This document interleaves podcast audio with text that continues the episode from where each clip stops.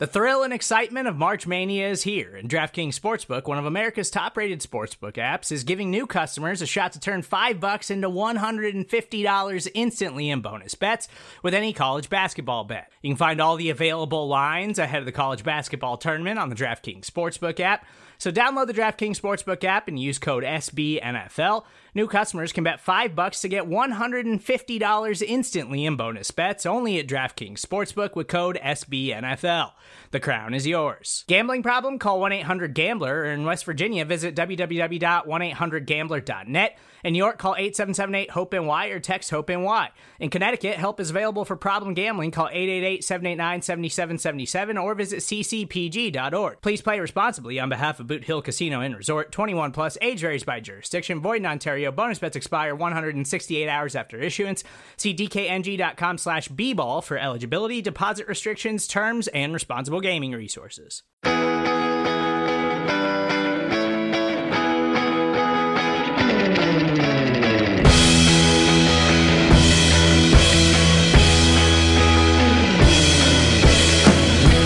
You're listening to the Nick and Nolan Show, a Buffalo Rumblings podcast with your host, Nick Bat, The Prime Minister of Sweden visited Washington today, and my tiny little nipples went to France. and Bruce Nolan.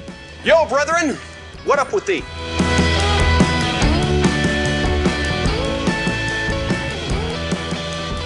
Welcome, everybody. Thank you so much for joining us for this edition of the Nick and Nolan Show, a Buffalo Rumblings podcast. I'm one of your two co hosts, Nick Bat. You can find me on Twitter at NICKBAT, and along with me, as always, is Bruce Nolan. Although he is not with me currently, so he will not be introducing himself. You can find him on Twitter at Bruce Exclusive. As many of you know, we are in the midst of our food tour of Western New York. We have brought Bruce up here to the motherland, a place where he has never lived, in order to take Bruce to all of the iconic food destinations and the iconic Buffalo dishes so that we can try to turn him into an honorary Buffalonian. He's already got the Bills fandom, but he's never lived here and doesn't have the cuisine know how that many of us treasure. So, one of the things that we were able to do this weekend was we were able to get beef on weck at Charlie the Butcher with Tim Graham from The Athletic. Now, this was not the first stop that we made, and it was not in our intention to release these out of order. However, Tim had some incredibly insightful and interesting perspectives, as well as a couple stories that we think Bills fans should know about and maybe haven't been spoken about much previously. So, we are going to go ahead and release this special edition of the Nick and Nolan Show with our conversation with Tim Graham. We hope that you enjoy it as much as we did. Here's the show. All right, everybody. Well, welcome back to the uh, Nick and Nolan Show. I'm one of your two co-hosts, Nick Bat, along with uh, Bruce Nolan, and joining us today is an esteemed guest for some beef on weck, Mr. Tim Graham.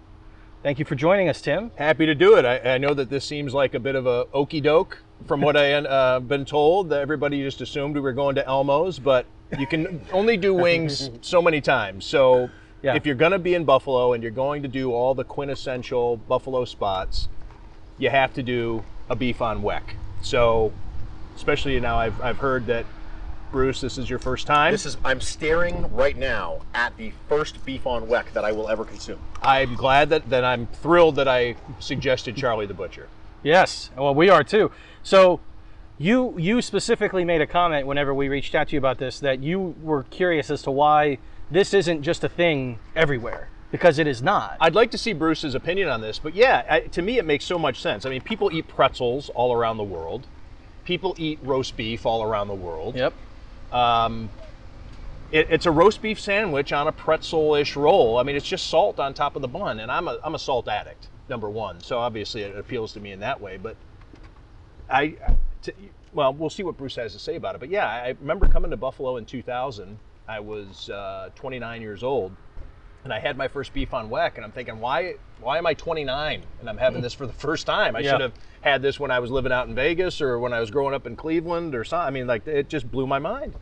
So, are you from Cleveland originally? I am, and you know, uh, as an aside, uh, I used to go to the original Buffalo Wild Wings, which was then called uh, BW3s in Kent, Ohio. That's where the first one was, and it was Buffalo Wings and uh, Buffalo Wild Wings and Weck, BW3. but it was shortened, and they got rid of the weck. So even they tried to take it uh, out and about, and it failed, at least to a certain degree, at least in Kent, Ohio. But yeah, I Yep. have asked people multiple times why on earth people call Buffalo Wild Wings Oh. BW3, and no one has given me that answer until right now. that's it. My mind has just blown. I've actually Whatever's been in that it. bar. When I, I was, I took a semester at Kent. Uh, I went to Baldwin Wallace College, but both my brother and sister went to Kent, and I lived 15 minutes from Kent growing up. You know, once I was hit adulthood, and you start hitting the, that's where you went for the bar scene, where I was from, and uh, yeah, BW3s was the joint. Wow. Now look at it. Yeah, really. I'm ready. All right, let's do it. Yeah. How much uh, horseradish are you going to put on? I don't like horseradish. Okay. Don't. You don't have Don't to. It's hate me? not. It's not. Is A, it's not. No. Okay, It's not so necessary. thank you. I feel better but now. yeah, I mean, then you might want to put. Now we're already, for those listening, we're sitting out in uh, picnic tables outside of Charlie the Butcher, so we'd have to go back in if you wanted to get some mustard or something like that on it. I'm fine doing it. Dry I like here. Weber's mustard, which has horseradish in it. Okay. Uh, Have you had Weber's mustard and all that stuff? Have you gotten into the buffalo condiments on See this now, trip? the thing is that we haven't gotten into a whole lot of the grocery staples. Okay. You know, so Sapio and Minio sausage, for example, or uh, Weber's Sahlen's hot dogs. Sahlen's hot dogs. We had them at Ted's, but yeah, the, the hot dogs themselves. Frank's hot sauce, Yeah. which is pretty much any hot sauce is a Frank's base. Yeah, ch- uh, Chiavetta's, you know, Oh, chicken. yeah. There, I mean, there's some things that we have not hit that we're going to try to go for on the round two, but I'm to go ahead and take a There we go. take a bite here. The thing about Charlie the Butcher too is we actually watch these guys carve, carve these meat, carve this meat right onto the sandwich. Yeah, it's a bit of an experience. It's like they're putting on a show. I don't know why it's not a thing everywhere else, but I guarantee you it needs to be. Sure. And it, and it probably never will be. It would be by now. Now, here's my question.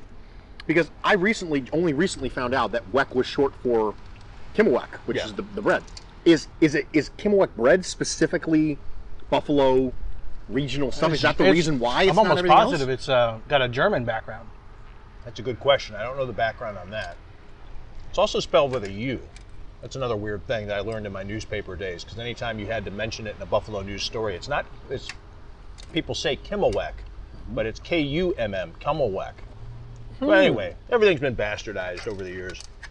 Maybe the reason why it's not everywhere is because they don't have the, you know, they don't have half of the main ingredient, which is the bun just doesn't catch didn't catch on regionally the way it's supposed to. Yeah, I don't know. Yeah, I mean, Could be a distribution thing. That's a good. Uh, that's Who a- makes it? I don't You know. Maybe there's somebody just regionally who makes it, like you say, and you can't get it in Los Angeles. you're right. It's the salt.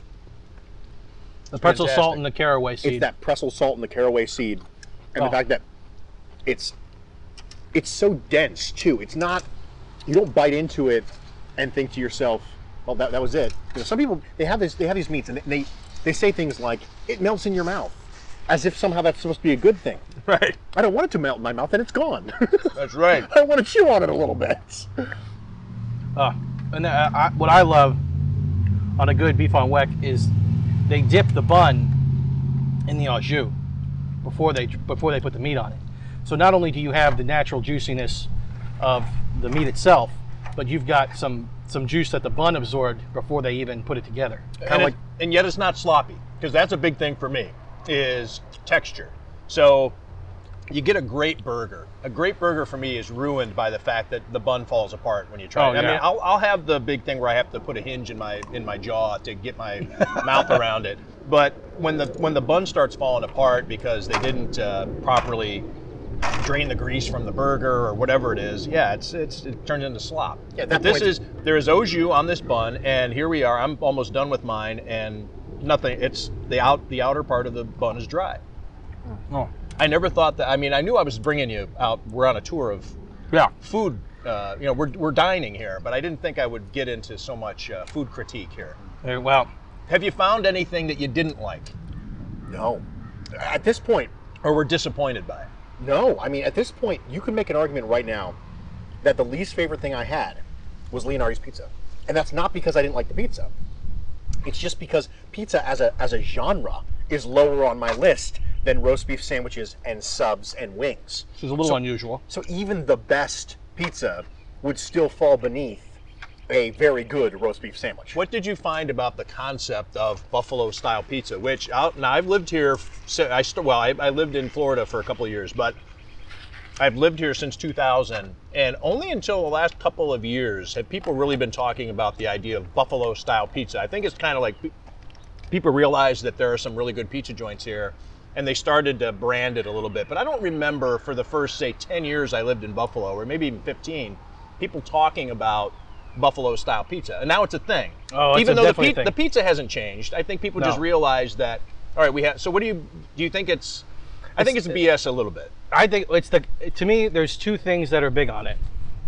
One is the crust, which is that it is it is neither thick nor thin, but it is spongy, and it's just it's just easy to get that particular texture wrong. I mean, and buffalo pizza too is very is very elusive because places will do will get rave reviews for a pie for a time, and then a couple years later everybody hates it. And they're like ah they you know something happened and it changed and they're not doing it the same way. But bocce pizza is supposedly the original buffalo pizza and they you use the cup and char pepperoni. That's the big deal too the little the little pepperonis that are not like what you get from a chain pizza place they cup up and char the top rim whenever you bake them and then they get the little pool of grease as well so that you know you can't go without the uh, can't go without the heartburn Have you guys had Picasso's pizza? no, did not have I, Picasso's. I, I hesitate to give you one more thing to try, but whether you're doing an interview or not, that's that's been my favorite for a period of time. It's on transit in, uh, I guess it's on the Amherst side. yeah, Not not too far from here, in fact, just maybe five ten minutes away from here. yeah.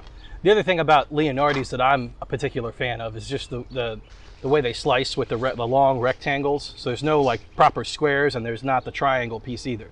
It's a square, oblong, rectangle pie, and they cut the pieces into the rectangles as well. Square and that's a nostalgia thing. Square pizza is a is a disappointment. Why is that? I mean, I've never had this discussion other than when I lift up a pizza box.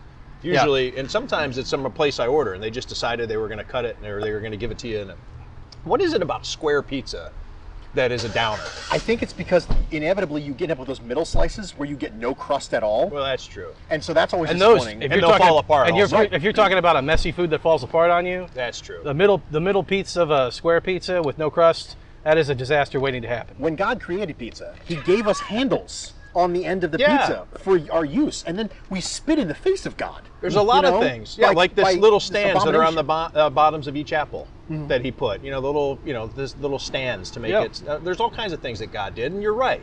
It's an, it, yeah, it's an affront to the Lord.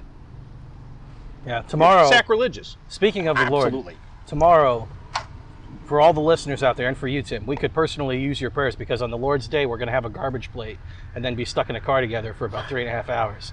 I've never had a garbage plate, and I've never even. And I'm a curious person by general. Like I, I think that's what has kind of driven me as a reporter. Is I, I think I'm a naturally curious person. I remember even in my teens thinking to myself, I want to experience everything there is to experience on this planet, and that would include like, well, this is a family podcast. Like, if I could try heroin and get away with it, I'd like to do that. Yeah. You know, and I've had injuries before. I have back issues. I've actually had opiates, so I can see where I can see the charm in that. I can understand why people enjoy it. If I could get away with, you know, uh, trying cocaine for, you know, a month, you know, without repercussions, absolutely, let's do it. I want to at least after after I'm done say, yeah, I did it all. I did it, and I can maybe explain to people what it was like. I have never once thought to myself, I need to change. And I'm actually, on a certain level, we're all going to die. And it's part of the uh, one regret that I have. And I- I'm saying this seriously. I'm not saying this for, for out, out of sarcasm or for effect. I would love to be able to experience death, but then be able to like explain it. Like the, Yeah. the, the thing about death is you're going to die, and but you don't get to tell anybody about it. Right. Right. it's like you're you're stuck alone with this experience. But it's gonna I'm gonna experience it at some point, and I hope I'm at a place in life where I'm just like, oh, okay, well, this is what this is all about. But I've never wa- I- I'm looking forward to death more than I'm looking forward to having a garbage plate. That's And a I- strong, strong statement. I have had Tim right there. zero zero interest in Yeah. trying a garbage plate. I, I think that really it's an attest to your good mental health as much as anything else. now, uh, Bruce, you've never had one? I've never had one. I've You never have. had. Oh, I've- you've never had one No, either. no. This, I mean, So what? Well, we- maybe that goes. to- We've been this close. I mean, you guys travel around. You've been. You've had. Could have had a garbage plate Yeah. at some point in your life. Yeah. And you've never. Maybe that's a, a sign in and of itself. Yeah. That yeah. three people who are willing to try new things have never had a garbage plate. and obviously appreciate, you know, the the Buffalo staple, the Western New York staple cuisine, right? I mean, you you with training camp, let alone just your normal travels. I'm sure I've spent many nights in Rochester and many mornings, and uh, never made it a point. So And they'll get it. You'll see it on a menu here in Buffalo. As we're, you're getting one in Buffalo tomorrow. Yep. So you, you, I've had the ability to have it. You know, Yeah. but no, give me. Especially, you know, like when you're supposed to eat it, right? It's two in the morning. Well, I should say four fifteen in the morning. yeah, probably that. Um, right give- after you have a stinger from Jim's. Give me some pancakes or bacon and eggs, or you know, I don't need. I think it's Rochester really pushes this as its thing. I think because it doesn't have a thing, Right. And so it's overrated. Number one, yeah. and yeah, I just I don't get it. Yeah. Well, I, I don't know that we're going to get it, but we are going to try to get it. I hope I'm not planting the seed though. So now you're be open-minded about it. Don't go Oh. there and say, you know what, everybody was right. This does suck. It's because individual- it, there's a reason that it's still around. The- Some people Right. must like it. the individual component parts of a garbage plate, right? So it's a, a potato of some kind, uh, a meat of some kind, like hot dogs or uh, burgers or whatever. Those things I can there a both. hot I- sauce on the-? Yeah, well then there's the the chili, like the, the Texas the Texas sauce they say, Right. which is you know I would imagine some some reference to a coney sauce, a thin you know meaty chili. I, I, all of these individual component parts I can abide by. Yeah. It's um, you know, it's the mixing of them in one forkful that questions questions my preferences. what I think of when I hear about all the ingredients is a taco salad or something along those lines, where it's just a mishmash. So, uh, so I'll go to Taco Bell and get a taco salad Yeah. if I want that. Yeah. yeah. Well, you do, but they're different ingredients. Taco salad with hot dogs, eh, different story. Well, yeah, well, that's what I'm saying. Is I, why would I, why would I go for that when I could have a taco salad? yeah. I Is what I, I mean. I guess. And taco salads aren't something that I ever crave. yeah. Yeah. Well, somebody came up with it and it worked. It's about the uh, the fame and the recognition that it gets and the references that it gets. Yeah, that we have to we have to go pay homage Garbage to plate mystique. we have to go pay homage to the garbage plate gods and ask them to bless our journey home. And hopefully we won't pay, have to pay homage to other sorts of gods like porcelain ones Yeah. before we get home. That's probably true. So can we uh, can we talk about some of your, your career and Bill's stuff? Sure, we have you pick your brain? absolutely. Hey, by the way, you guys are going back to Cleveland. Quaker Steak and Lube. You ever done that? Yeah, Yeah, oh yeah. yeah. There's one Not not, from- not far from my house. So there's one in Erie, of course. Mm-hmm. Yeah. I've been to the original of that. In fact, my brother took me Sharon, there for Pennsylvania? Yeah, took Yeah. me there for my 21st birthday. It was not pleasant. I've been to that one. I've been to the Sharon, Pennsylvania one. I grew up a little bit north of Pittsburgh, a town called Beaver Falls. So I was there until I went to college and went to the Sharon, Pennsylvania one a couple of times. I think I'm legally obligated. I probably signed a paper at some point that when you say Beaver Falls, I'm supposed to say the home of Joe Namath. Yeah, you are. Everybody has to say that, right? They do, and there are tributes to him in many places around town. So rightfully so. He's the most famous person to come out of there.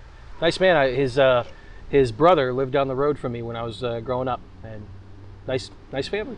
So Are there still Namaths there?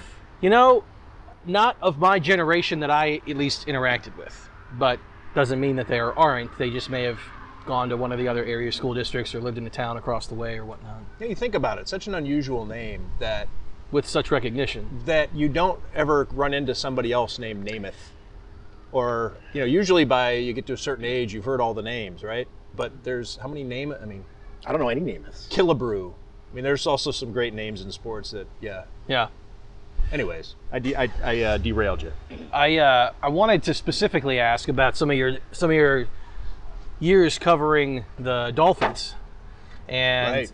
Well, only one season. oh really? It was a crazy season. It was the one in 15 season. And, Cam Cameron? Uh, yeah, Cam Cameron's lone season as head coach. And, um, but then I got hired by ESPN and covered the AFC East. So I guess Oh, you did the technically East I as a did whole. cover Okay.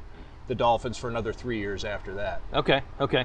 And uh, I'll cut this if it's not something that you're willing to talk about. But I'm curious about the uh, the per- the media personality that has so much. The only media personality from Miami, I think, that gets such attention, which would be a Mr. Omar Kelly. Yeah. no, I'll talk about it. I mean, he's uh, he's abrasive, and he's a troll. I think it's a brand that served him well. Um, I wouldn't know who he was if he wasn't, you know, a pain in our ass, so to speak. Yeah, he's uh, yeah he the way that he insult he goes out of his way to insult people. He was gleefully talking about how the Bills were going to lose their team. You know, enjoy your team. I but, you know, just that. making fun of. That's uh, that's when he first came to my attention. yeah, that those types of things, and uh, I think he believes it. I don't know. I mean, I, I, Omar and I were on speaking terms for the first bit of bit of time that I was uh, down there covering the Dolphins, but then I, I quickly learned that this guy was no no type of journalist that I could respect. So that's you know he has me blocked on Twitter. Um, you know he's we've gotten into it a couple of times where I'm just like, what's your point? What are you trying to do here? Why why are you trying to antagonize? Are you just trying to play a role? Is this like pro wrestling? And um, and I just uh, I, yeah I just don't have a lot of respect for him. Yeah. Okay. Well, that scratches an itch that has been there for me for some years. yeah, I think a lot of people, a lot of, and it, I, I, I hesitate to speak for all reporters uh, in South Florida, but I would think that my opinion on him is the majority uh, among other reporters there. Now, there's some people who get along with him and say, ah, he's harmless, he's a good guy, um, but I just never, I Yeah. never understood it. Getting engaged is a moment worth cherishing. A one of a kind ring that you design at Blue Nile can help your love sparkle. Just choose your diamond and setting. When you've found the one, you'll get it delivered right to your door. Finding the right engagement ring can be nerve wracking. At Blue Nile, you'll have the expert guidance needed and a diamond guarantee that ensures you're getting the highest quality at the best price. Cherish all of life's moments and save up to 30% at BlueNile.com. That's BlueNile.com. So one of the things that is of particular interest to me is what was it? The experience whenever Omar Kelly came on our radar was because he was poking fun at the fact that the team was for sale and that we were going to lose our franchise, right? Right. And Well, that's the long held belief that Bills fans had, and I think justifiably was that, and we're talking about generations of fans, not just fans our age or younger or, you know, uh, any, you're talking about fans in their 80s. Uh, it was pretty much a foregone conclusion that when Ralph Wilson dies, we're going to lose our team. Yeah, And that nothing had really been uh, done or said to allay those concerns. And so when Ralph died, it was like, oh my God. And the thing, too, that was really unhealthy about that dynamic is that I think that there were a lot of Bills fans, especially from the early 2000s on, you know, maybe even the late 90s, as Ralph is old. I mean, Ralph was old for a long time. Um, thankfully, I mean, thankfully he got to live such a long life.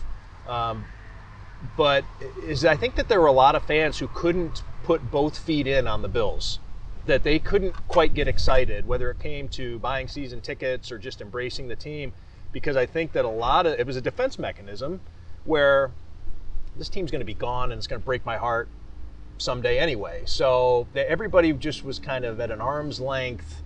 I'm watching the team, but I'm not. I can't really embrace it. And then once the Pegulas came, and I know I'm jumping ahead here, but once the Pegulas came in, I think that that relief of not only do we get to keep our team, we don't have to worry about this anymore. Really allowed Bills fans to go all in with their fandom and not have to worry about getting their hearts broken. yeah. What was it like for you? Because you were one of the primary, at least you know, twi- I think in general, media people in general, but certainly on Twitter, I was refreshing your feed nightly. I mean, like for, I would sit there for, you know, hour and a half every evening, just kind of waiting for you to break news about what was happening with the ownership process and the bids and all of that stuff. What was that experience like on your end of it? I enjoyed it. It was stressful, but I knew that it was. I'm, I don't think I'm being hyperbolic on this, and something will come along to knock it out of the box at some point. But maybe the most important story, clearly the most important story in Western New York sports history Yeah. because even the Bills getting a team wasn't as big as the fact that they might lose it. It was the AFL at the time. The NFL wasn't nearly what it what it is now in the 1960s. Um, it was considered a bit of a minor league that kind of eased its way up towards the NFL. It, it, it, it ramped itself up. Uh, whereas it wasn't this sudden, it wouldn't be like Jacksonville getting its uh, its uh, expansion franchise or the Carolina Panthers. This was different. And so to have the rug yanked out from underneath you, I, I thought I, I treated it as the most important story that I'll ever cover.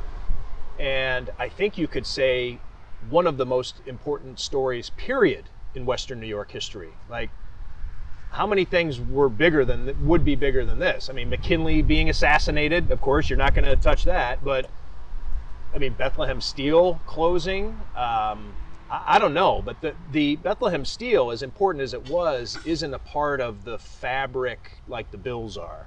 It doesn't. It touch the Bills touch everybody as a source of pride. The people obviously who worked at Bethlehem Steel, and there were ripple effects in the economy that people didn't re- that probably took for granted. But when the Bills are gone, the Bills are gone, and that's that's a big thing. So, yeah, it was a lot of stress. My major stress on it was I, thought I did very well on the coverage in terms of having it blanketed, covering all of the different uh, interested parties. Uh, I was uh, very well sourced uh, within all of the different uh, groups. I was even talking with Donald Trump and his team on a fairly regular basis, which in retrospect is quite surreal. Um, I was the one, we can get back into it a little bit. I was the one who told Donald Trump that the bills were for sale. Oh, really? Yes, and uh, it's a funny conversation. But uh, my main stress was that at some point at the very end, I will have covered this thing wall, almost wall to wall, and that an Adam Schefter or a Chris Mortensen or an Ian Rapoport at the last second was going to come in, and because nobody was paying attention to it. Nobody cared too much about Bill's ownership. They would rather report to you about who who would it have been at the time, um, EJ Manuel. I mean, that was because it doesn't. Who's going to be the next owner of the Bills doesn't move a needle in terms of clicks at NFL.com or ESPN.com, but maybe the final stroke, then somebody comes in and it gets handed to them, and so that was the one thing. And I was that was, I was never more proud. I think as uh, at least in the moment to be able to tweet congratulations Bills fans, and that was I know it made a lot of people emotional, and that was something that I uh, I took a lot of joy in being able to be the guy that to deliver the news that the Pegulas are buying the Bills. Yeah. What is it like writing for a fan base? Maybe you can correct me on this if the assumption is wrong behind the question in the first place. What is it like writing for fans that have so much? I don't know. Bills Mafia, quote unquote, hashtag Bills Mafia has a reputation of being incredibly emotionally invested. You know, tenacious when, when consuming content of large quantities, more so than some other fan bases. Miami, I think the Dolphins have a little bit of the opposite reputation of that. Right. What's that? What's the experience f- from your end of things doing both? I think that the Bills being more voracious than anybody else is a bit overdone. I think that there are other fan bases that are right up there with them. Um, Cleveland, I think, to a degree. Uh, maybe, you know, obviously they were desensitized by so much losing over the time. I mean, and it was, and being from Cleveland myself, that's that synopsis from when Art Modell moved the team until they got the it was an expansion team and you have an expansion draft and so you lose a few years of the team number one and then they come back and it's a bunch of guys you don't know. So you don't have you didn't you didn't follow them on draft day. You know you didn't know you don't know all their backstories like you did you know there was no continuity. And so, and then they sucked. And so there was you know there's a lot of browns fans that i think went dormant because And the Ravens had so much Yeah. success. right exactly. The foundation of their organization went and did what they did in Baltimore. But I think I don't think that Bills fans ever impressed me as being any more hardcore than the Browns fans that I knew when I was growing up, or um, the different, obviously, the dynamic with the Patriots. Uh, Jets fans, I think, are, are rabid. I mean, there are there are a lot of rabid fan bases. So yes, they are unique in their own way. They do have their own uh, you know nuances to their personality, but you are right. I I was stunned at the lack of passion in South Florida for the Dolphins. As great as the Dolphins had been, Super Bowl years, undefeated team, the whole thing. Um, uh, the year that they went from one and fifteen to eleven and five, uh, that was a fan base that was one foot in, like I was talking about earlier with the Bills. They because the Patriots were breathing down their neck, and it was a tiebreaker situation, and just one loss at the wrong time, and the and the Dolphins aren't making the playoffs. But they it was wasn't as though the Dolphins fans were enjoying it. Uh, it was like if they don't make the playoffs, then it didn't. It like it what didn't matter at all. It, it, this was a one in fifteen to eleven and five, or let's say they went ten and six. I mean, this is miraculous. Chad Pennington came in second to Peyton Manning that year for MVP. I mean, there was that was the Wildcat. There was so much fun on that team, craziness. You know, Bill Parcells is a part of it. Tony Sparano was a bit of a non-entity. He's he had no cachet, but uh, there was a lot of cool stuff going on with that team. Ricky Williams was reborn. Ronnie Brown's having fun. Uh, so, um, but this, the games weren't even close to sold out until uh, I think it might have been the last game of the season when it looked like they were going to the playoffs. And then they get a home game because they won the division, and the place was not full for that either. And I just think, you know, listening to sports radio, I don't listen to sports radio anymore, but as a beat writer at the time, I felt it was my obligation to stay on top of everything. And they had three all sports stations down there, and I'm flipping back and forth. And they'd just as soon talk about the Heat or talk about, I mean, not the Panthers, of course, but they, there was a lot of Marlins talk at the time. Uh, you'd hear Miami Hurricanes. Now, I care, you know, so it's a bit diluted. If you're a fan down there, you could be distracted quite a bit by all the different things that are going on. And then, of course, there's the the cliche of, well, there's just too much to do down here. You know, we can go to the beach if we want to. Well, I guess that's true, but um, yeah, I was. I will say that that is that is dead on accurate. I've never seen a more laid back, um, uninterested, or dispassionate fan base than Miami. Is it motivating for you when you get all of the positive feedback that you do from the fan base, and then consequently, when you're in a place like Miami, is that motivation a little absent because you're not getting that same feedback loop? Yeah, you're getting. Uh, you wonder who's reading. You know, I go back to the time when I was covering the Sabres, and I knew that everybody. Uh, my last two years on the Sabres beat were well. My last game was Drury and Briere's last game, so you know, I, I, I covered them through that that whole time. Why'd I covered him for seven years. Was uh, it because of you that everything went the way? oh, I'm sure. Yeah, they were like, "Well, Tim's leaving to go cover the Dolphins. I'm not going to resign with the Sabres." Um, but it was. Uh, I knew that the readers were hanging on every word. Right. And that was, yeah, that was a, that gets you up in the morning. You know, yeah. to know that you have to give them something different something uh, something to you know that and you know it's a super educated fan base too like I can, you can't fake it so I can't just uh, you know throw something against the wall and, and I mean I, I was going to get some criticism. I, my email you don't get emails anymore because of Twitter, but when I was at the covering the the Sabres for the news, I would get seven eight emails a day, which is a lot. And uh, I knew that you know I would have fans upset with me or like so I knew yeah I was I knew who my audience was. Yeah, you're down there hollering into the void in South Florida. You don't know who your who your audience is.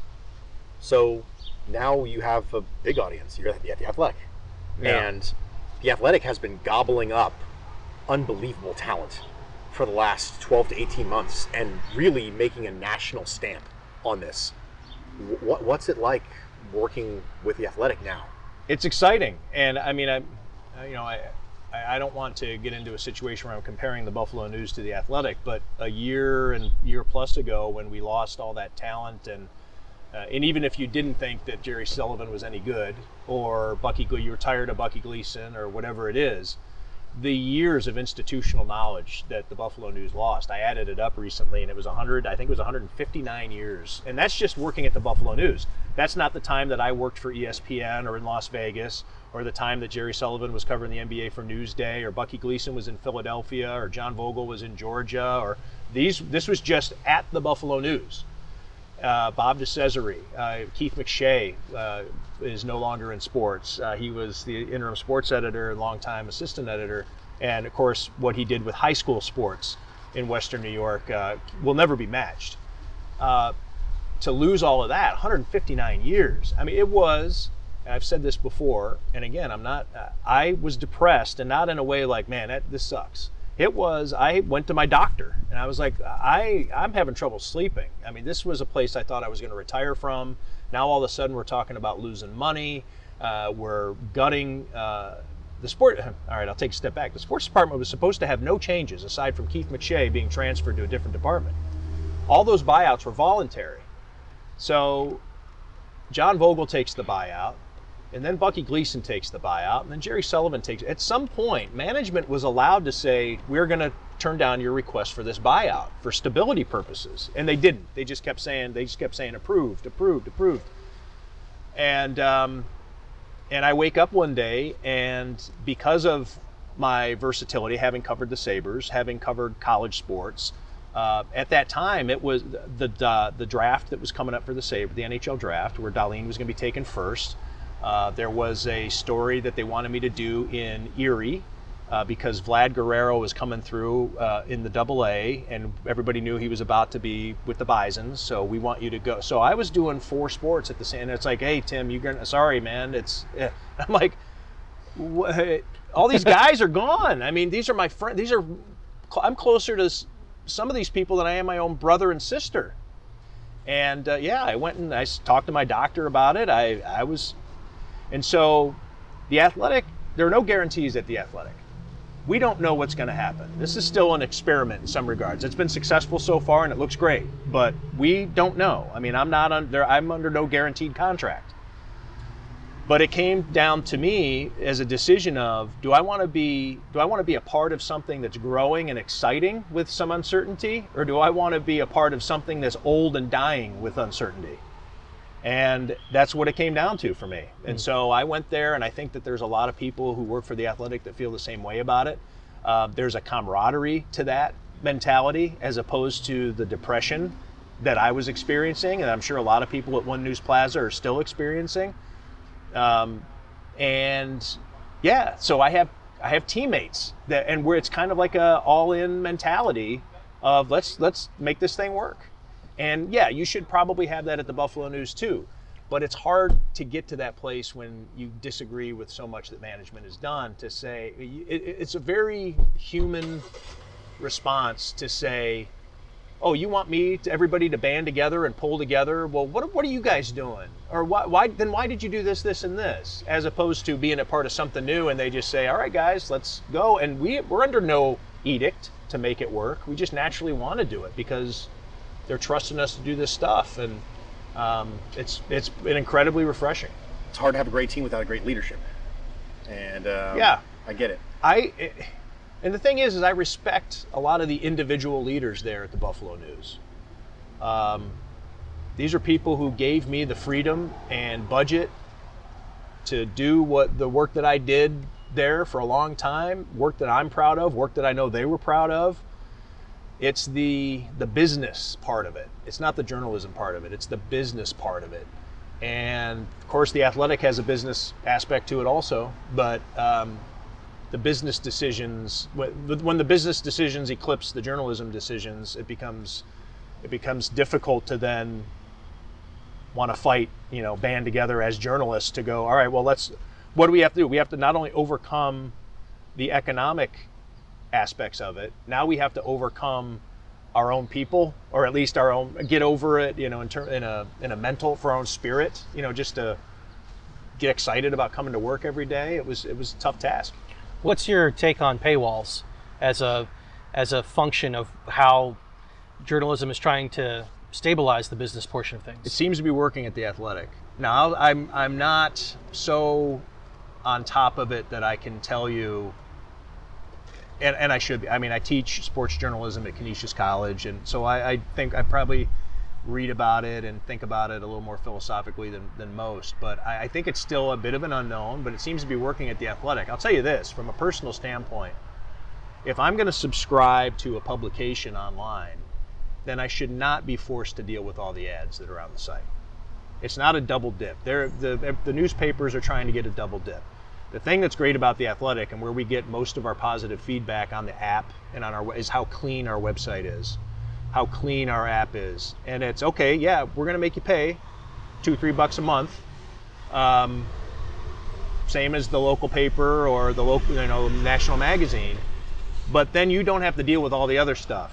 I mean, it should be an either or, but I know newspapers can't. I mean, they need all the help they can get The other thing that I think is pretty cool about the Athletic, yeah, it's a paywall, but it would be tantamount to saying, all right, I'm going to subscribe to. Don't want to keep using the Buffalo News as, as a as an example. Let's say the Cleveland Plain Dealer. I subscribe to the Cleveland Plain Dealer sports page, but I get the New York Times sports page, the Buffalo News sports page, the Cincinnati Enquirer sports page, the LA Times sports page. That's at the Athletic. You don't just get the Bills; you get everything in all sports. So if you're a Yankees fan, you then don't. You're not going to get your Yankees coverage out of the Buffalo News, but you can get your Bills coverage, your Sabres coverage, and oh by the way, the Yankees and whatever your hockey team is, whatever your NBA team is, you get all of it. So that's where I think it's a it's a it's a concept that works. But uh, when you when you go to a little micro uh, element to the newspaper, maybe it does. Maybe I, it doesn't seem to be working, uh, with the exception of a few places. The fi- yeah, I mean the thing is, I think that makes sense with that. It, it, it could have always have been this way, but I think that perhaps with the onset of social media and whatnot, fans can be a lot more cosmopolitan with who they follow nowadays. Sure. You know, as far as it, it is not necessarily only your local team that you're a fan of. With the way that sports is distributed and, and how ubiquitous some of the good teams are, you can get people from across the country who their favorite team is not their local team, it's this other team. And yeah, the athletic I think what you just described plays into people being able to do that. You have a lot of baseball and basketball fans in this town yeah. who are underserved by the local paper, and that's not the paper's fault. I mean, yeah, they can post the box scores and the standings every day, but you're not going to get a, a, feature on the the Mets center fielder or you know uh, the Yankees bullpen. Yeah. I mean, you want that stuff. I mean, what, my the three things that I have bookmarked on the Athletic are Bills, Sabres, Cleveland Indians, and so I glug on there and I get all my stuff, and it's. Uh, I, I think it's great that way. And it's one of those deals where it seems to be working. I don't know the numbers. The Athletic is very secretive about its numbers. Uh, we do get a sense uh, based on, we do get uh, analytics that tell us the percentage of readers who are looking at your stories, and then you can kind of um, reverse engineer. But uh, it, it, seems to be working well. I was told that we were profitable within just a a couple of months of us launching in Buffalo, and um, and we've grown considerably since then. Well, anecdotally, I know lots of people who wouldn't have ever paid for anything else that are paying for the athletic. I understand it's just anecdotally, but part of that is like you said, you get you get national width with local depth. And that's yeah. Uh, that's a that's a really, that's a great way really... to put it. I hadn't really thought of it in that regard, but I'm going to steal that and I'm going to be saying that. Uh, but you're right. That's exactly what it is, and it's it's local depth with every team. So it's not just like, oh, by the way, uh, we're gonna ch- we're gonna concentrate on Buffalo or Chicago or these. It's no, we have stat beat writers, and in many cases, two or three beat writers on every major league team. Of the big four, we're adding. We already have colleges. Got we have college people. We're adding that. Um, there's going to be an expansion to Europe for soccer and things like that. Mm. I don't know. Wow. We're gonna. It's uh, yeah, we're growing.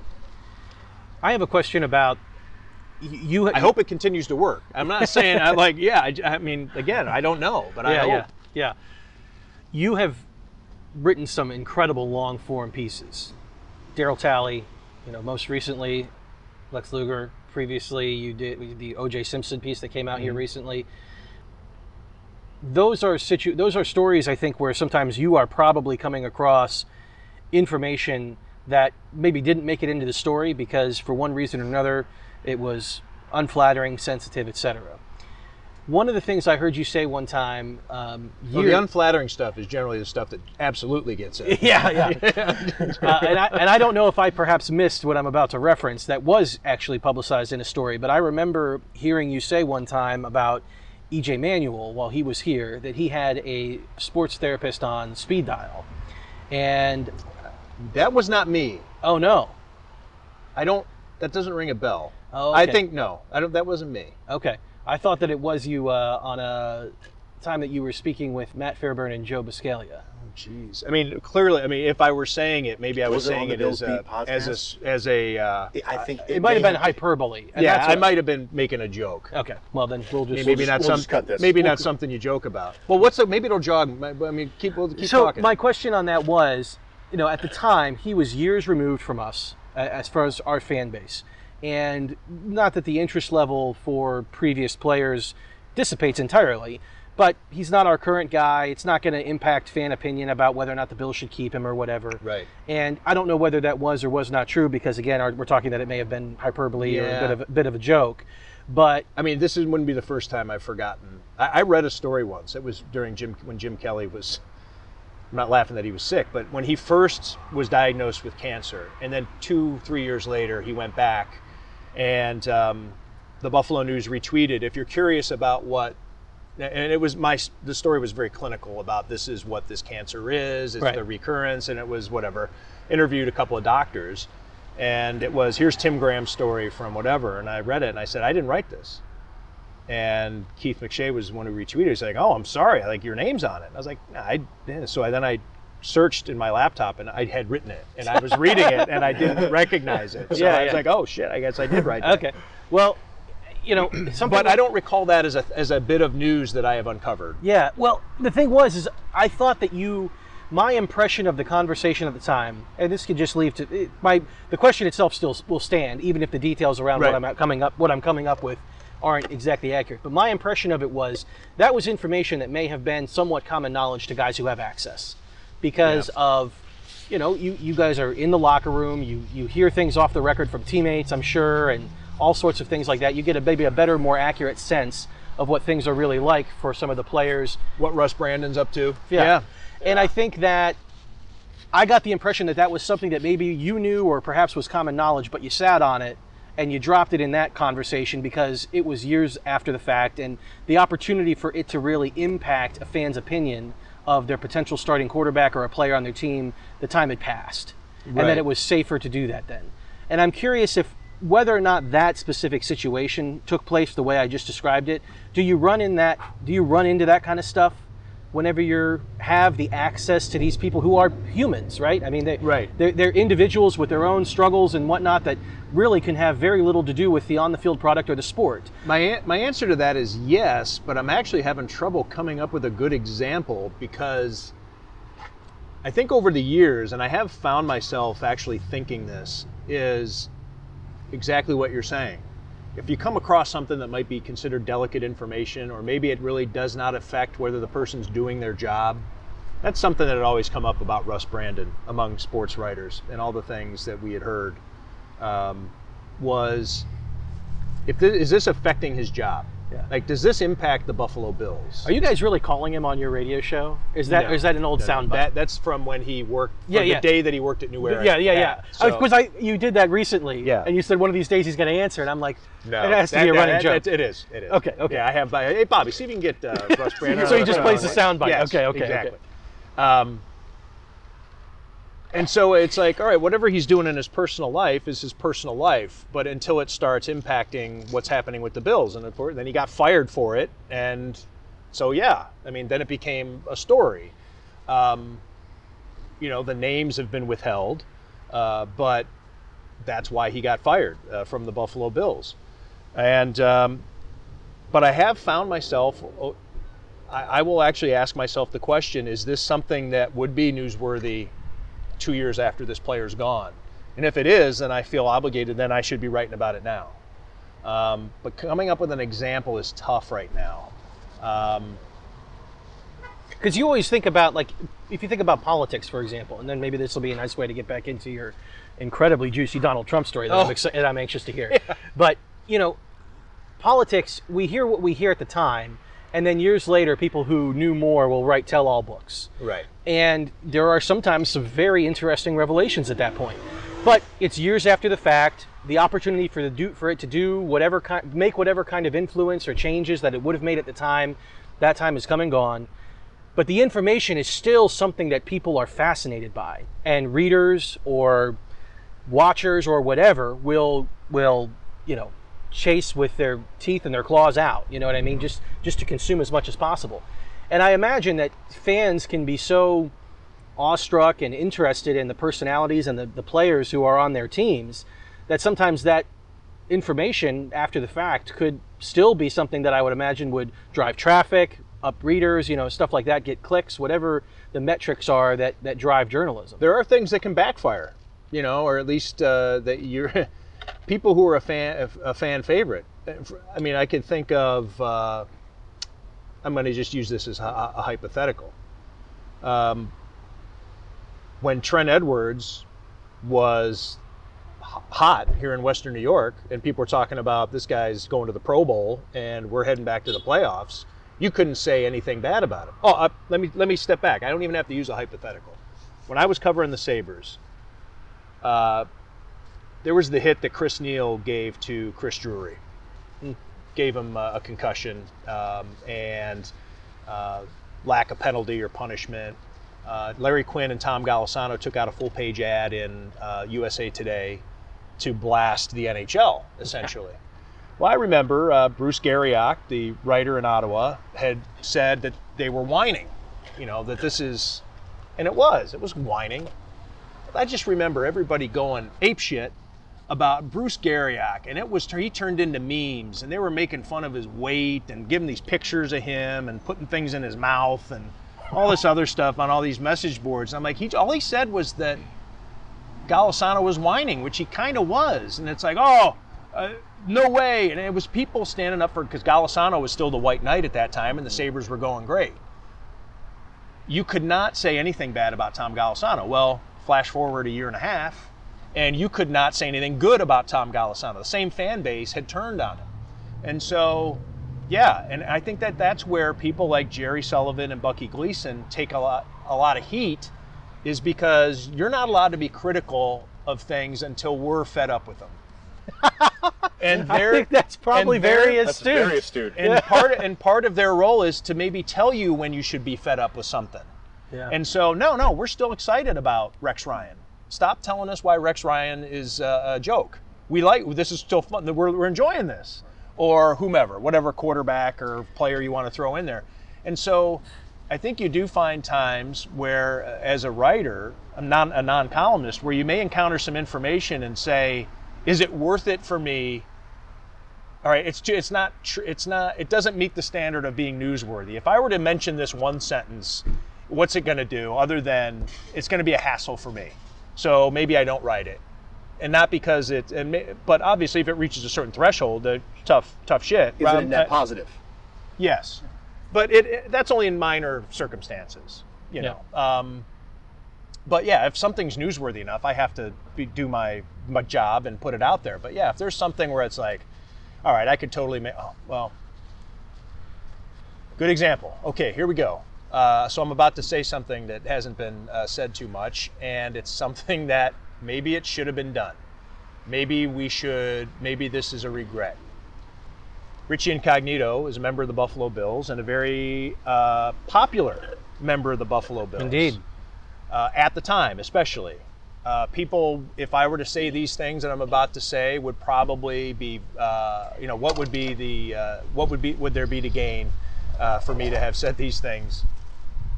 This is a guy who really believed that he didn't do anything wrong with Jonathan Martin. I in his mind, I, I can get to a place where I can kind of agree with it. In, in Richie Incognito's mind, his role is of everything's like a, a roast, like you see on on Comedy Central or whatever, and so you, it's like no holds barred. But so even after everything that happened with the Dolphins and Jonathan Martin and the NFL investigation, everything, the things that he would say in the locker room, reporters, we would just look at each other like, does, does this guy not learn? Right. like the pro- different profanities, calling people, you know, using homophobic uh, language or this, that, you know, it was just be like, but he, he didn't. And I, would that have been a newsworthy story to say this is what Richie Incognito is saying with he believes in the sanctity of his locker room, and had we anybody written that story at the time, it would have been STFU. Leave him alone. He's like, like whatever. It would have been so. Oh, you're just a social justice warrior, or whatever. But now I mention this now, and people are there. Are probably some people who are going to listen and say, why wasn't that reported at the time? Because now he's not on the team, Right. and now he's run into other troubles, and people are done with him, and he quit on the Bills, and he wanted to renege on a contract extension that he redid, and so yeah, it's basically the fan. Uh, the fan's appetite decides whether or not you're doing a good job as a journalist. Fans take ownership of this player, and he, as Right. long as he's our guy, you can't say anything about him. Right. Once we let him go, then then you can say, well, now he's now he's you know Fair no game. holds barred. That's right. Yeah, interesting. You mentioned Rex Ryan. I'm going to save the Trump thing for last because it's a great closer. So Sure. Well, we'll see. Maybe I'll disappoint you. the when Rex Ryan was here, you know, the the comments that have been that were made at the time, people like Bucky and Jerry, and even since, you know, recently, we, we're both big fans of uh, the Bills beat met with Matt and Joe, and Matt made the comment that like there was the, the the likelihood or the possibility of creating a relationship with this guy so that you could understand him was absolutely nil Yeah. because he was, you know, a phony from day one, essentially. Not so interested in the Rex with this with this question, but with all the experience that you have had with the Dolphins, with the Bills prior, the Bills now, all of the regime changes, there's a certain level of goodwill that it seems Sean McDermott and Brandon Beane have amongst the fan base because they ended the drought, but also just with their decision making around roster building, around the way they handle players, around the culture, quote unquote, that they're building and the process. Is that is there anything to that from your perspective with their Absolutely. Yeah? Absolutely. And it's not just those guys. Of course, they're willing participants, but I think where it starts is with their PR guy, Derek Boyko. And he was brought in, I think, to reverse a toxic culture, toxic media relations culture that they had there at One Bills Drive. And uh, they they The, knew that the they, airport hangar and the, yeah, the all that stuff, all that stuff, and, I'm- and, not, and it's not. It wasn't just me. I Yeah. mean, it was pretty much anybody there, with the exception of, of a couple people. Um, and generally, those couple of people who would not have problems were people who served a purpose. Uh, so, um, yeah, it was it was poisonous, and they made a change. They brought in Derek Boyko, and who was known around the NFL as as maybe the best PR guy in terms of uh, uh, well, media relations is an actual. There's it's not just a title; it's an actual thing, and uh, yeah, there was. Uh, but then he has to be able to convince Sean McDermott and, and Brandon Beane that this is in your best interest to do, and they could easily say, "I'm not doing that." Him having that conversation with Rex Ryan was probably different than a first-year head coach and a first-year general manager. Uh, the thing with Rex Ryan that was really interesting uh, is that he, as you would expect, uh, had a was raked over the coals pretty good. That's what happens in the New York media. You know, the tabloids, the back page, putting him in clown shoes and the back of you know with the red nose and the whole foot fetish video stuff, which we never brought up, and all the things that went on there uh, with the New York media. He came to Buffalo and he was telling it would have been his second combine. So he'd have been there a year and a couple of months. And he was telling anybody who would listen uh, from the New York media, man, I miss you guys. These guys in Buffalo, uh, I mean, he, he hated us. He, and so any Why? type, I don't know. I'm not sure what it was. you guys were easier on him, so to speak. You would think. You would think. Um, but I don't know what his reasoning was there, but he hated the Buffalo media. Um, and I'm not sure why that was. I, I can imagine that the, it may be there's uh, former uh, Buffalo PR guy, uh, Scott Berchtold, who is very happy to get in players and coaches and people's ear to say these are bad people. Don't trust this guy. He's an asshole. I've had more than one. Jim Kelly used to tell me that all the time. He said, "I'm not supposed to talk to you. Uh, you're an asshole." I'd be like, "Oh yeah, where'd you hear that?" You know, I'd be like, "Well, I know where you heard that." Did, You know, st- stuff of- like that. So, I'm sorry. And it's not just me. I mean, I, I know that the guys at W, Mike Schopp has had his issues with. I mean, it's it's a lot of people uh, who just get who ju- would just get cut off at the knees and have zero chance of ever ever having a relationship uh, with um, with a member of the media or with a member of the team because he would he would make sure that he, he, he sabotaged you. Did a part of Rex just want the show, and he didn't get the show here that he got in New York? Well, I think too, or he thought this was going to be easy, and I think we saw some of that with the way he conducted himself. Uh, you know, taken off. I, I know it was his brother, but did Rex and Rob both go to Cleveland for a World Series game in the week of a? There were there was a game that week, and they're driving to Cleveland to to watch a World Series game. Um, I get that they're sports fans, and that's a cool thing and the whole thing, but you got a football game to get ready for, and it was a I want to say it was a Wednesday, which is supposed to be one of your busier days. But anyway, I think yeah, he thought it was going to be easy. I'm going to come to Buffalo. I'm going to dazzle them. Uh, this small town's not going to know what hit it. I'm going to hit all the. I'm going to play all the right notes. I'm going to get my car all doctored up with the Bills paraphernalia. People are going to eat it up, and he was right on many regards. But then he, it just didn't. Uh, it wore thin.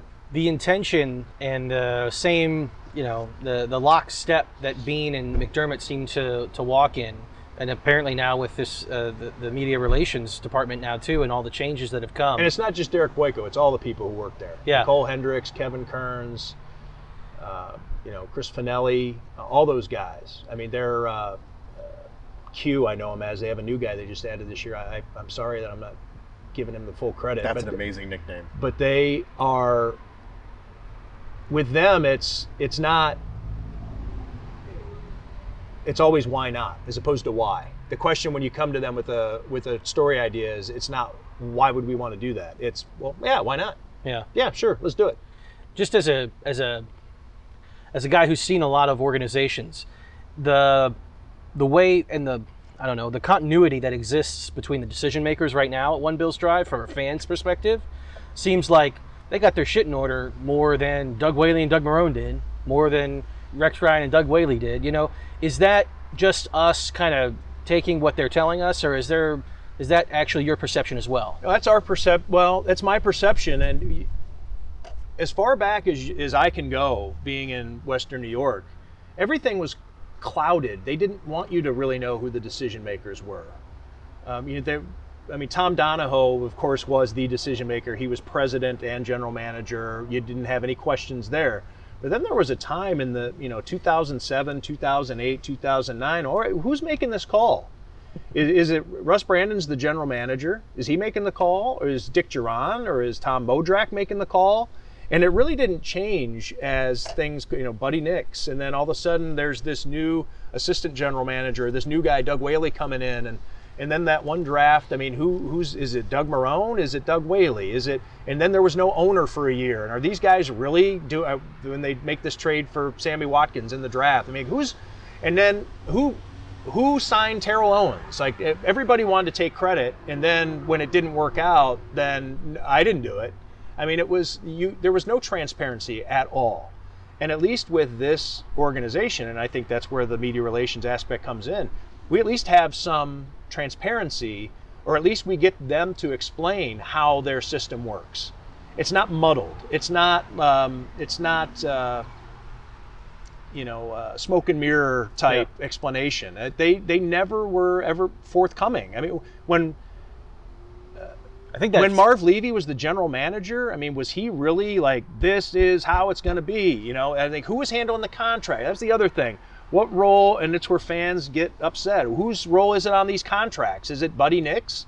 Is it Jim Doug Over- Whaley? Is it Jim Overdorf? Yeah. I mean, there's I've I've heard since that you know that Jim Overdorf or um, Buddy Nix just wanted to be the the scout and the the guy with the personnel guy. He didn't want to have anything to do with contracts. So is is Buddy Nix? I mean, who's in charge of the salary cap? I mean, it, now we know.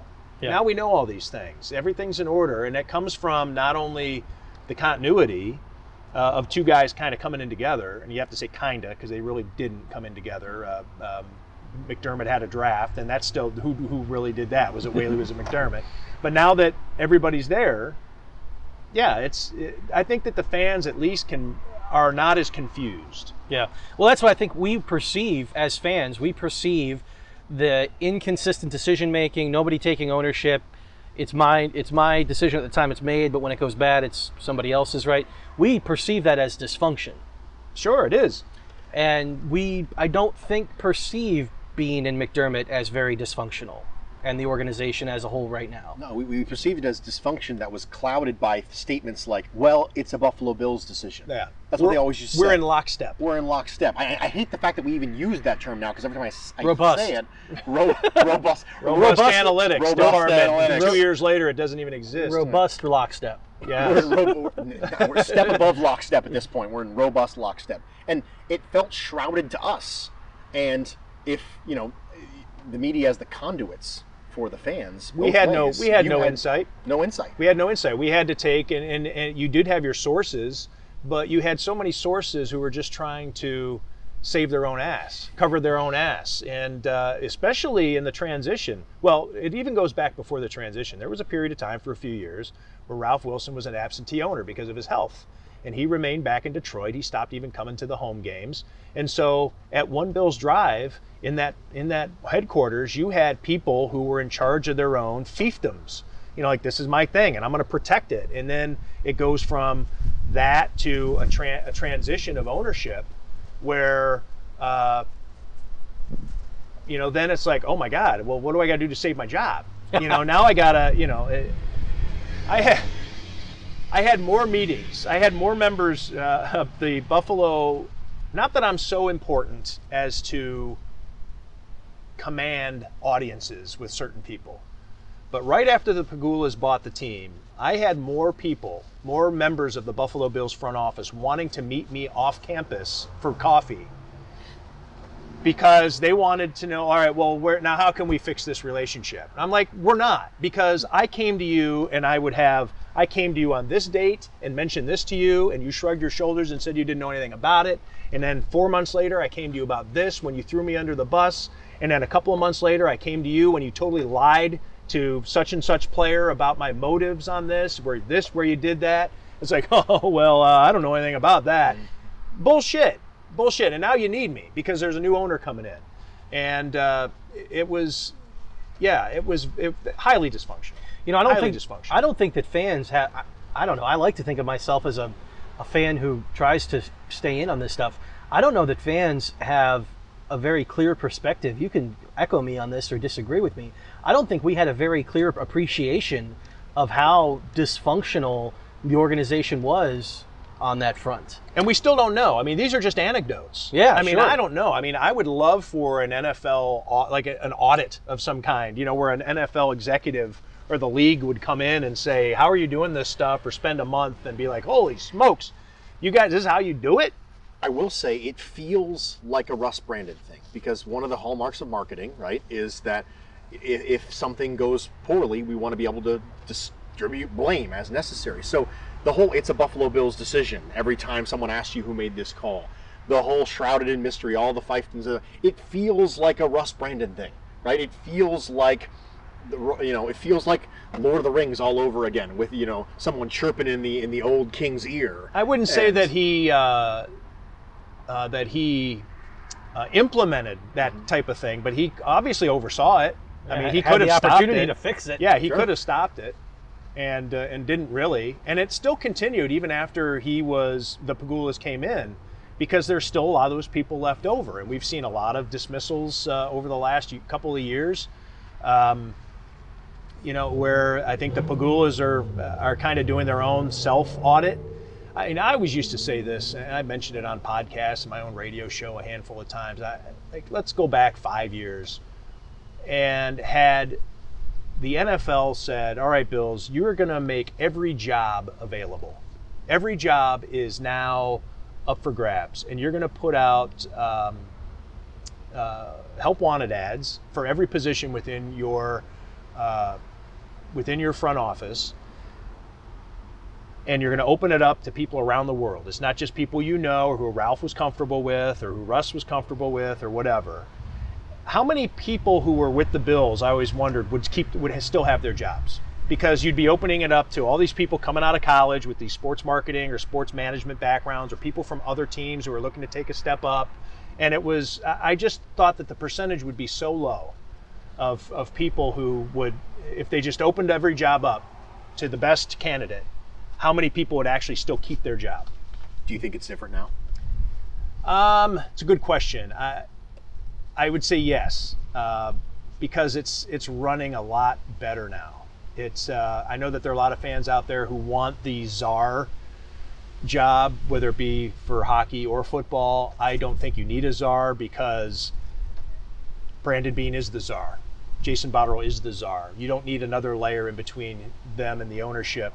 And I'm not going to profess to know as much about the hockey aspect of it. The, my NHL muscles have atrophied over the years, but I will say that with the Bills front office, the number of people that they have underneath Brandon Beane who have been with other teams or have been wanted by other teams uh, Malik Boyd, uh, Joe Schoen, Dan Morgan, uh, uh, Terrance Gray, um, uh, Lake Dawson, guys who've been in these jobs, who've been interviewed for these jobs, who, uh, I mean, how far back do you have to go to find a member of the Bills front office who was interviewed for somebody else's opening? You probably have to go back to, I don't know, the Super Bowl years or John, John Butler, maybe. John, I mean, after that, I mean, once none of those people were nobody wanted them. Yeah.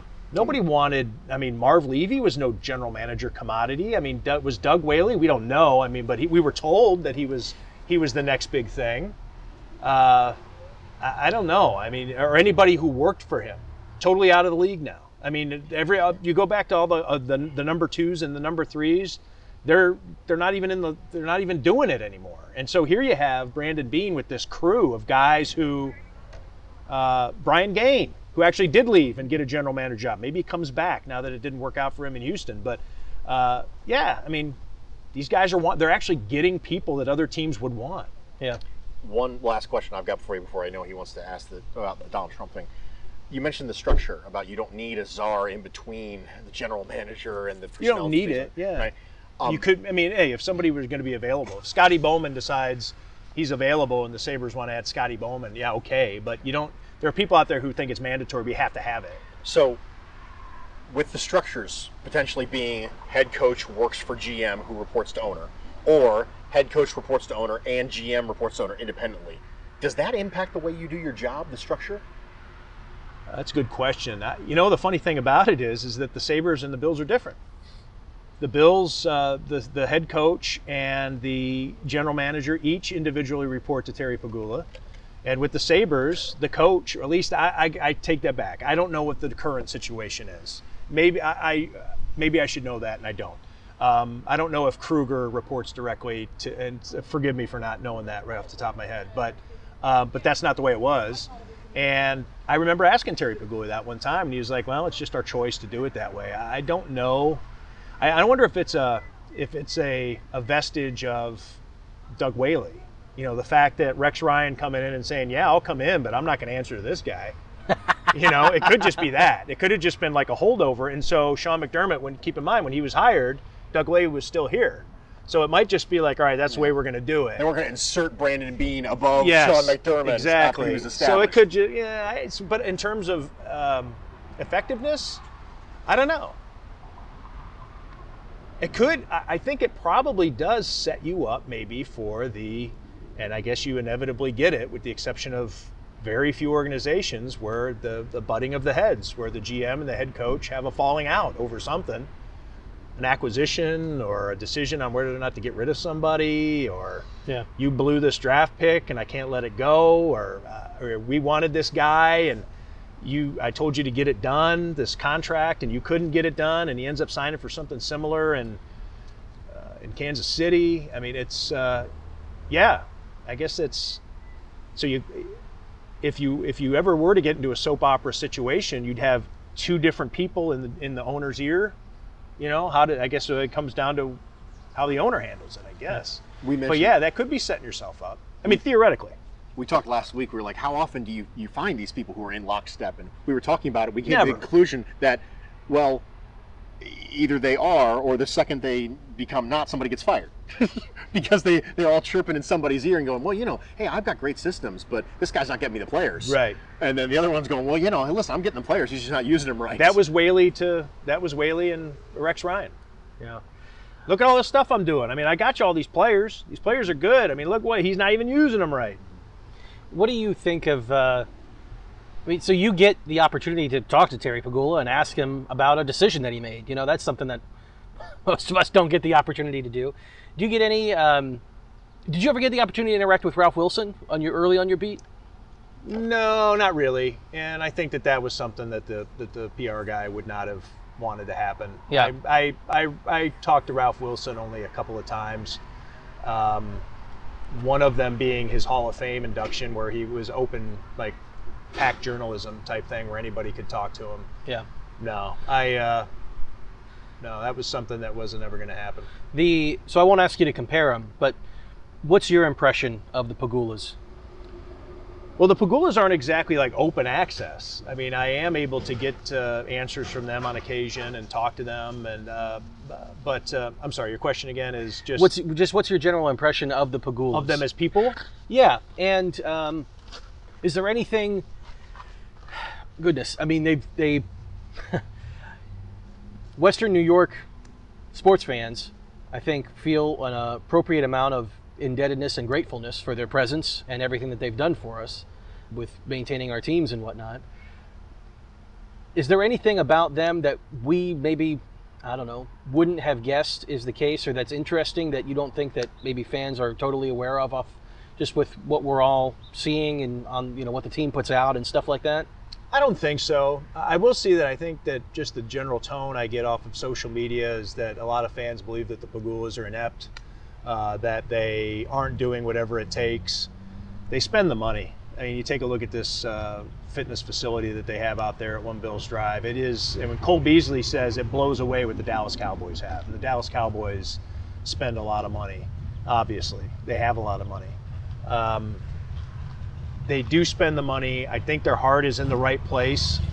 Uh, they do want to win. Um, but there are a lot of people out there who are considered great sportsmen also who want to win and don't.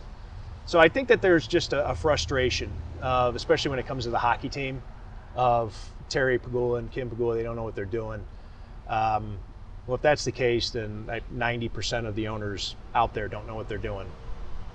I think that's probably the conclusion that Bruce and I in previous conversations have come to. Like, what is an owner supposed to, you know, they hire people who are supposed to know more than them a lot of times to Right. make football decisions.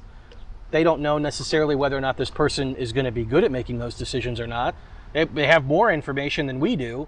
And so if we critique it, I mean, we don't even know. We don't know what the research, whenever they were considering hiring Brandon Beane, you know, revealed, or what the hiring process of Sean McDermott revealed to them that influenced their decision. And those things could be incredibly enlightening to fans. But we're ready to take to the Twitter pitchforks and you know call them dumb or whatever else it may be inept. And it's not as though Terry and Kim Pegula are meddling. They're not the type of owners that are telling the general manager what to do. And a lot of people maybe go back to um. Ville Leino or uh, what are the um, you know the signings back then right after Terry Pegula took over and like he as though he had some influence on some bad contracts with the Sabres early on. But anybody I talk to tells me that they've really they, they, they step back they're involved in terms of you'll see them at the draft they're in the war room they're in the uh, at the combine they're in on the meetings with the players terry and kim are both there um, but they're not driving the decision. They're there because they want to be in, involved as owners and they're curious and they want to learn and they want it but they're not drive they're not telling brandon beane who to pick. They're not in the, the skull sessions that they have on how they're going to place their draft board. They're not involved in, to that regard. Um, so I think that that's healthy. They're hiring the people that they think are good enough for the job, and they're letting them do it. And so I, I think if you ever hear of Terry Pegula forcing a trade or something like that, then it's time to worry. But as of right now, I think you you need to let them uh, let their hires see what they can do. you want to give us that Trump story? Sure. uh, so I was interviewing him at the time. Uh, this is when Jim Kelly was first sick with his cancer. The diagnosis was getting out there, and Ralph Wilson had just died right around that time. And in the journalism business, I guess this is like a how the sausage gets made type thing is. But when there are people like Ralph Wilson's obituary was written at the Buffalo News for a long time 15 years or so. Mark Gaughan's story on the life of Ralph Wilson, and we would update it as we needed. And these stories are all written. There's a the Pope has an obituary ready. The Donald Trump has an obituary. Barack Obama has an obituary. The Associated Press has all these ready to go on the, all the famous people in the world. In fact, there's a famous story of uh, Joe DiMaggio's being accidentally sent out on the wire, uh, and it coming across the ESPN ticker uh, on because the AP had actually had gone into Joe DiMaggio's up, uh, obituary to update it, and when closing it out, accidentally hit the wrong button, and sent it out on the wire. Um, and so, at the time, every it was it was dire for Jim Kelly, and so we were assigned different stories to do uh, at the Buffalo News, and my two stories were about his youth growing up in East Brady, Pennsylvania, and his USFL years. I had two stories to do, and so I always like to, sw- you know, swing for the fences and like why, you know, and then if I fall a little short, fine, it'll still be good. So I said, That's why you're here with us. We try to do the same thing. well, you fell short. so you fell short and came up with something usable. So, uh, so I'm like, if you're going to talk to somebody from the USFL, it's Donald Trump, right? I mean, it's like he's the, and he was of The Apprentice at the time. He hadn't really announced, in fact, he hadn't announced that he was running for, for president. So he wasn't the Donald Trump that we know now. And so I reached out through a, a contact, and um, he got back to me right away. Within about 15 minutes, I had a call from a receptionist. I had Mr. Trump on the line, and I talked to him for uh, I don't know, 20 minutes or so. He repeats himself a lot, and so it, it was a not it was a difficult interview. So it was basically what I came away with is I interviewed. It's going to say Donald Trump said like that was going to be. He didn't say anything profound really, um, and then it was either that call or we had another follow up call. But at the end of the call, or no, it would have been the end of this call, first call. I said, uh, well, you know, the, the Buffalo Bills are going to be up for sale. I'd be remiss if I didn't ask you if you'd be interested in buying the Bills. And he said, really? And I play the audio on occasion on my radio show. I still had it and I kept it and we use it. And he he starts then, all right, now who would I call? Who would I talk to for this? And I said, well, there's Jeff Littman, who's the CFO, and Russ Brandon's the president. And he says, so then I want to talk to Russ Brandon. And I said, nah. I was like, he's the president, but the CFO is the one who's really kind of running the estate. He's going to be the main decision maker. And so he's like, okay, okay, well, all right, now let me get this again. Russ Littman, and he's like going, and I have to explain. and so these is the clips we play on the on the show. And I said, well, so then we get to the end of it, and he's trying to, he's like, well, what do you think the asking price? And he's like pumping me for information, and uh, and then it gets to the end, and um, I say, was there a comment maybe I can get about your interest in buying the Buffalo Bills? And he says, no, it would be too disrespectful. Ralph Wilson just died. He hasn't even had his funeral funeral yet. You understand, right? I'm like, yeah, sure. And he's like, but we'll, but uh, we'll talk about it after the funeral. And I think it was the very next day he went on Fox and Friends and said uh, they must have told he must have told them to ask him about the Bills because they said something about we hear about he said oh people are asking me to buy the Bills. No, it was me. I had just told him, and now all of a sudden, Asked him if he was going Yeah. to buy the bill. 12, 12 hours later, people are telling him, urging him to buy the Bills, like telling him that he should buy the Bills. And so, yeah, that was should have that was my first. Uh, in, like, and now we see that all the time, right? Sure. You know, so and so called me. No, I didn't call him. I got a very fine letter from the president of whatever. No, you did. I didn't send that. So yeah, Nope, That- that's not true either. Yeah. Nope, that, nope, nope. Still not right. So that's my Donald Trump story. My two main contacts, though, for Don, to get to Donald Trump were uh, were Michael Cohen and Hope Hicks. So I don't think that those. Uh, I don't think your Yeah, I- Cohen calls are going to get No, I returned. I think you might get cut off. No. Tim. I most recently reached out to him over the Kaepernick uh, kneeling situation, and uh, and Hope Hicks was still with him at the time, and I thought I was going to get him, but it didn't work out. But yeah, yeah, it's uh, it's a good get. It's a good quote. yeah, It's a good get. it'll be a Good chapter in my book. The uh, oh, excited for that. Can you can you take a little bit of mystery away for me? Jim Overdorf, guy who I don't think ever talked to the media. Is that true? No, he doesn't. Um, I mean, maybe he has over the years. I think I've seen some quotes here and there, but no, he's doesn't. What was his? Uh, what was the people who were in your shoes? What was the opinion of him as far as a decision maker inside the organization? You know, um, We didn't know.